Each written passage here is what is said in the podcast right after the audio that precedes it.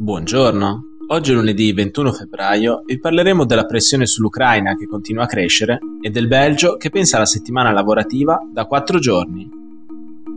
Questa è la nostra visione del mondo in 4 minuti. Ieri i media di Stato bielorussi hanno comunicato che le truppe russe impegnate per l'esercitazione militare Allied Resolve resteranno nel paese anche al termine delle operazioni. Allied Resolve, che ha visto coinvolti soldati bielorussi e circa 30.000 militari russi, è iniziata lo scorso 10 febbraio e doveva concludersi domenica. In diverse occasioni il Ministero della Difesa di Mosca aveva garantito che le truppe russe sarebbero rientrate in patria subito dopo il 20 febbraio. L'annuncio che le esercitazioni militari sono state prorogate a data da destinarsi rappresenta un'altra cattiva notizia per chi spera in una risoluzione diplomatica della crisi in Ucraina. La permanenza di truppe russe in Bielorussia, infatti, mette ulteriore pressione sull'Ucraina, che può essere attaccata da nord, est e sud o da tutte e tre le direzioni contemporaneamente.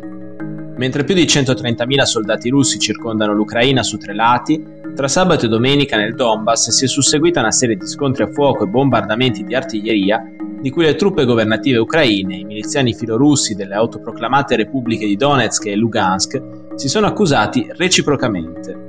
Mentre il governo di Kiev chiede ai separatisti un immediato cessate il fuoco e nega ogni responsabilità nelle violenze del fine settimana, ieri il presidente francese Emmanuel Macron ha telefonato al suo omologo Vladimir Putin per insistere su una soluzione pacifica della crisi. Durante la conversazione Putin ha garantito a Macron che le sue truppe lasceranno a breve la Bielorussia. Inoltre, ha accettato di inviare i suoi rappresentanti per incontrare una delegazione ucraina durante una riunione OSCE che si dovrebbe tenere nel corso delle prossime ore.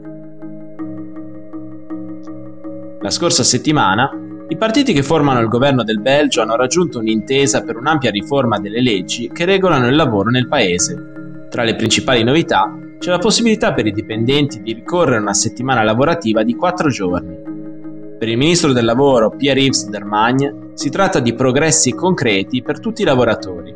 Secondo il nuovo pacchetto di norme approvato nella notte di martedì scorso, i dipendenti potranno ottenere un giorno di riposo in più a settimana spalmando le ore settimanali di un contratto a tempo pieno su 4 giorni lavorativi. La misura è pensata in particolare come sostegno alle famiglie con bambini, in modo da permettere ai genitori di lavorare più ore durante una settimana per ridurre i giorni lavorativi in quella successiva. La scelta di chiedere una settimana lavorativa con le ore spalmate su 4 giorni anziché su 5 sarà lasciata al dipendente, mentre il datore di lavoro dovrà motivarne l'eventuale rifiuto. Ogni 6 mesi il dipendente potrà poi decidere se rinnovare la turnazione richiesta. Nel nuovo pacchetto di norme sarà anche inserito il diritto concreto alla formazione, una protezione dei lavoratori delle piattaforme digitali, equilibrio tra vita professionale e privata e misure di rafforzamento dell'occupazione. Per quanto riguarda il diritto alla formazione, le aziende con più di 20 dipendenti dovranno dotarsi di un piano chiaro di aggiornamento e valorizzazione delle loro competenze. Il governo ha deciso anche di alzare il numero minimo di giorni di anticipo per comunicare ai dipendenti con part-time variabile l'orario lavorativo, passando dagli attuali 5 a 7 giorni. Con il nuovo pacchetto di riforme, il Belgio punta a far salire il tasso di occupazione entro il 2030 fino all'80%. Rispetto all'attuale 71%. Per oggi è tutto, dalla redazione di The Vision, a domani!